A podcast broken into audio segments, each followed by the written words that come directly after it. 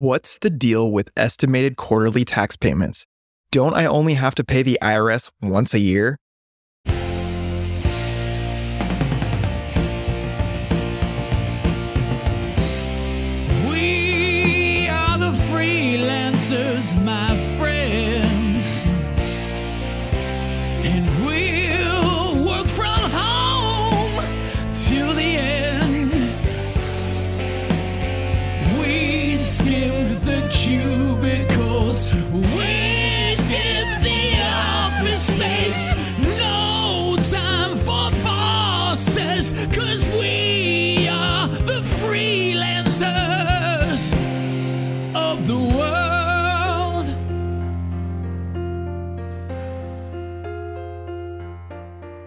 Hi, this is Alex Lynch, and I help freelancers earning six figures or more optimize their finances, all in the amount of time it takes to enjoy a cup of coffee. For additional resources on this subject and others important to freelancers, please check out our website, freelancefinancefix.com. A frequent topic to the chagrin of many small business owners and freelancers everywhere is the subject of estimated tax payments to the IRS.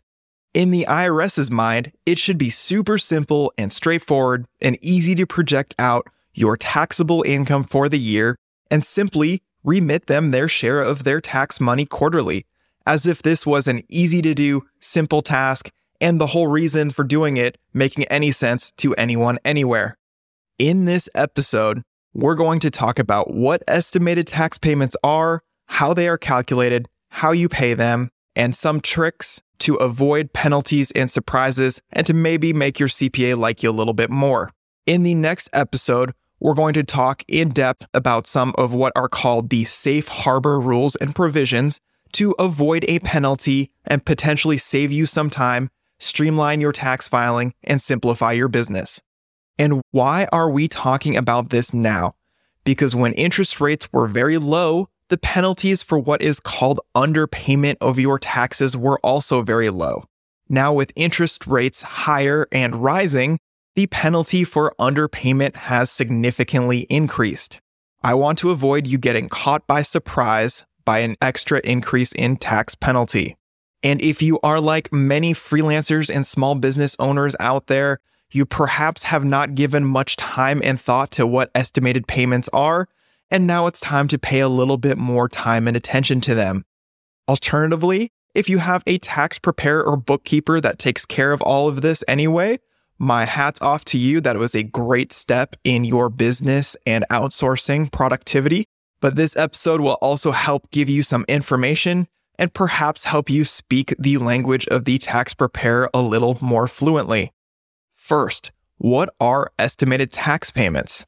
And why do most who have a traditional 9 to 5 job not have to even worry about this? For those W 2 type employees who have a 9 to 5 job, their employer takes care of all the taxes and withholding on all of their paychecks. Essentially, their payroll department withholds and calculates how much they owe and remits that tax bill to the IRS behind the scenes. And they also make it super easy for you to adjust your withholding up and down at the company you may have used to work for. And before becoming a freelancer or a small business owner, this was probably a subject that was a heck of a lot easier and something you didn't have to deal with. But now that you are a small business owner or freelancer and don't have a payroll department to take care of this for you, things are a little bit more complicated. And by a little bit more complicated, I mean there's a whole bunch more stuff related that you have to factor in in regards to making quarterly estimated tax payments, which is yet another thing that can get in the way of running and focusing on growth in your own business. Now, why is this? Because the IRS and in the United States, we have a pay as you go tax system. What that means is when you make money or have taxable income, you are expected to remit the payments to the IRS as quickly as physically possible. Now, the IRS gives us a little break in that we only owe that payment to them once a quarter versus a near perpetual basis. However, to add insult to injury, the quarterly payment due dates for estimated taxes are not logical quarterly dates, as the spacing between them is not consistent quarter over quarter. So you have to check between each calendar quarter what the actual due dates are. And these are also posted at the beginning of the year. An estimated tax payment is the process you go through every quarter to remit your estimated tax bill for that quarter to the IRS based on how much revenue you actually earned and what your estimated adjusted gross income could look like. Essentially, you are supposed to calculate how much tax you owe every quarter and pay that bill to the IRS quarterly. Depending on what state you reside in, there could be applicable state tax filing as well. During this episode, however, I will only be discussing talking about the IRS estimated tax payment component. To recap here, before you were a freelancer, a solopreneur, or a small business owner, filing your taxes was a little bit more straightforward, and you probably only had to think about it once a year in the middle of April. And most everything was taken care of by your payroll or HR department. But now you have to be on top of making sure that every quarter, an estimated tax payment based on your adjusted gross income is made every quarter. Now, you might be asking yourself, why would I want to go through all this hassle? Because if we don't pay the IRS its share of our estimated tax, we can potentially owe what is called a underpayment tax penalty. And this penalty may catch many by surprise this year, as the underpayment penalty during the last many, many years has been very low because it is connected to prevailing interest rates at the time. And now that interest rates have increased significantly, the penalty has also increased significantly. Furthermore, if you've been listening to this show and suddenly been earning more on your savings account in the form of interest or changed your investments or done Roth conversions, this could all be activity that triggers an estimated tax payment for you. As again, in the United States, we have a pay as you go system. Our tax system is not based on the singular date of April 15th it is officially broken out into some calendar quarters where you owe tax on your income within that quarter. Now, let's skip ahead to how are taxes actually paid or remitted to the IRS? There are two main ways that taxes are paid to the IRS. The first and most common way is through withholding. This is primarily the way a standard W 2 or person with a 9 to 5 job where they have taxes withheld on every paycheck. Taxes can also be withheld on things like IRA distributions, Roth conversions, if you're over age 59 and a half, on Social Security, pensions, annuities, unemployment, large gambling winnings, and a few other types of income as well. Also, if you are paid a salary through your S Corp, you are hopefully having some taxes withheld there.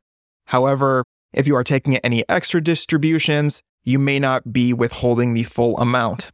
This leads us to our other method for remitting your taxes to the IRS, and this is by making an estimated tax payment. You can either go to the IRS portal, which is surprisingly easier to use than you may think. And I have personally gone there with many, many clients over the years and helped them pay their tax bill. And they are often surprised that it is one of the more straightforward and easy to do things regarding your taxes.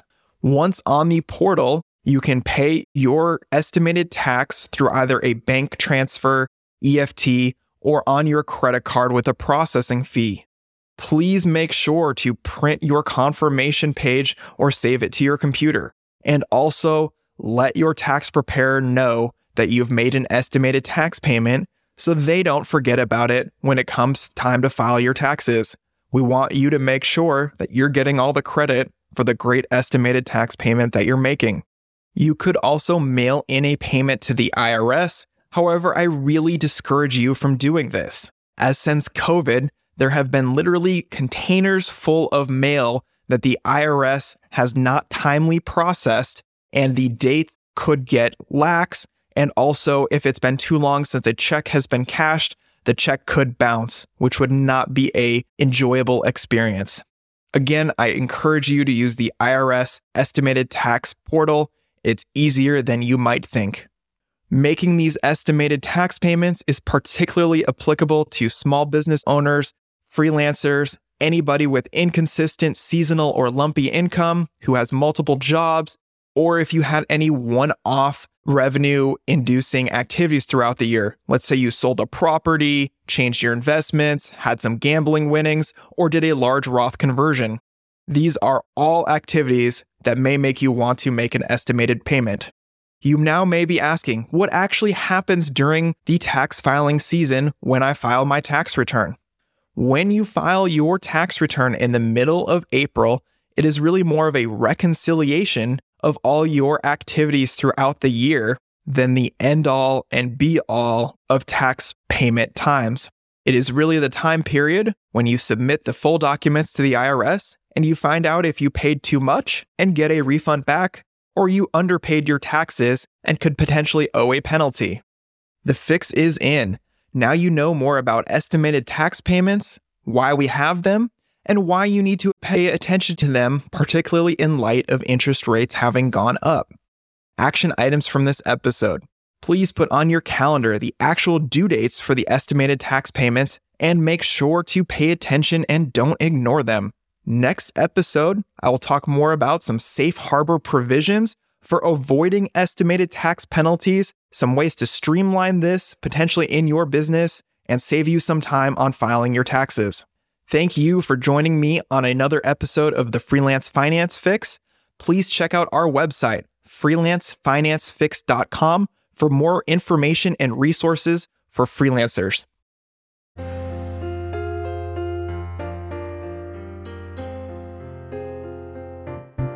Before you go, one thing you should know. This isn't legal tax or investment advice. It's just a show. Cause tax laws are tricky and investments complex. Get professional advice and do more research so you'll